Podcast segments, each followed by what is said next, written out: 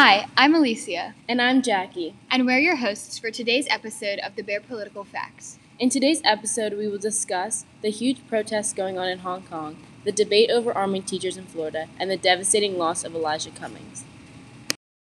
First up, let's talk about the protests in Hong Kong. These uprisings are known as the Anti ELAB movement, also known as the Anti Extradition Law Amendment Bill movement. They were sparked by the government's proposal of the Fugitive Offenders Amendment Bill, or the Hong Kong Extradition Bill. This bill would allow fugitives to be extradited to mainland China. What's the issue with that? Opponents are worried that this bill will allow many people to be arrested in Hong Kong for unfair charges and sent to China's very strict legal system for their prosecution. This law would apply to citizens, foreign residents, and even those passing through for business or tourism. The government recently banned masks at these protests, but this has only generated more anger. Protesters have ignored the ban, and the rallies continue to get more violent. Some protesters have even been wearing masks that mock Hong Kong's political leaders. Recently, protests held signs outside a mosque. Police sprayed them along with the mosque with a stinging blue liquid that dyed everything. Police later claimed that this was an accident.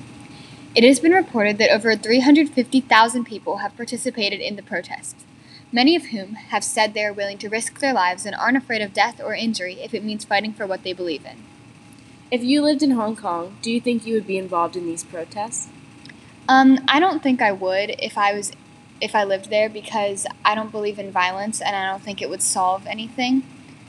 I agree with you. I don't like I don't think violence solves anything either, but I do see where these people are coming from. I just think there's a better way of handling it. I agree.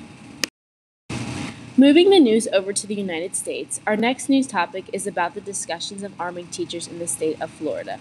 It is reported that teachers in seven Florida county school districts will soon be armed due to the state law enacted this month that provides schools with the option to allow teachers to carry concealed guns. This law expands on a safety measure known as the Guardian Program. This program was created after the February 2018 Parkland school shooting. The program designates teachers and security guards as guardians who respond to armed attacks on school campuses. Guardians are strictly volunteers who will receive a $500 wage for their participation in the program. According to the initial law, anyone but classroom teachers could be armed, but this is now being changed and classroom teachers are being encouraged to train and carry a gun to protect students.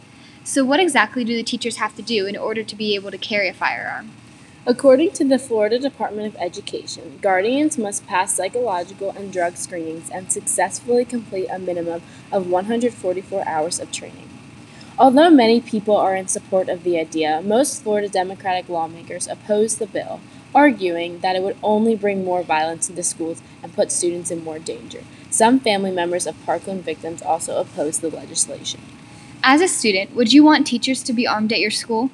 I personally do not think that they should be armed. I think they're there to teach, and that's what they should worry about and focus on. I think adding more guns might cause more problems.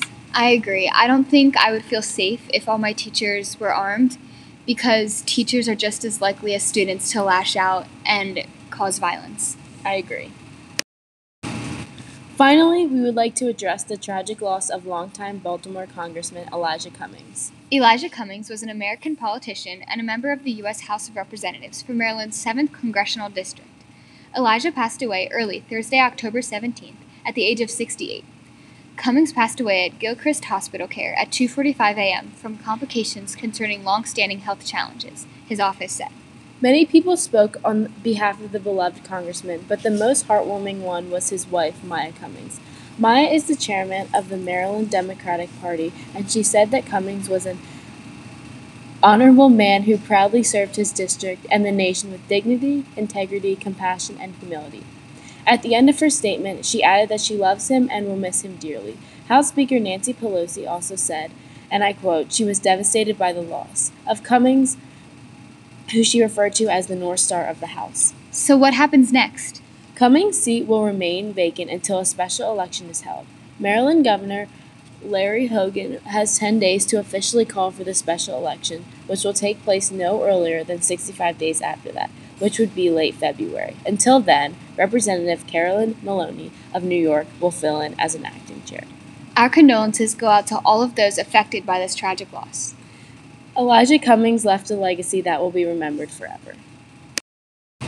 This wraps up today's episode of the Bear Political Facts. Thanks so much for listening. Tune in again next week for more engaging news reports.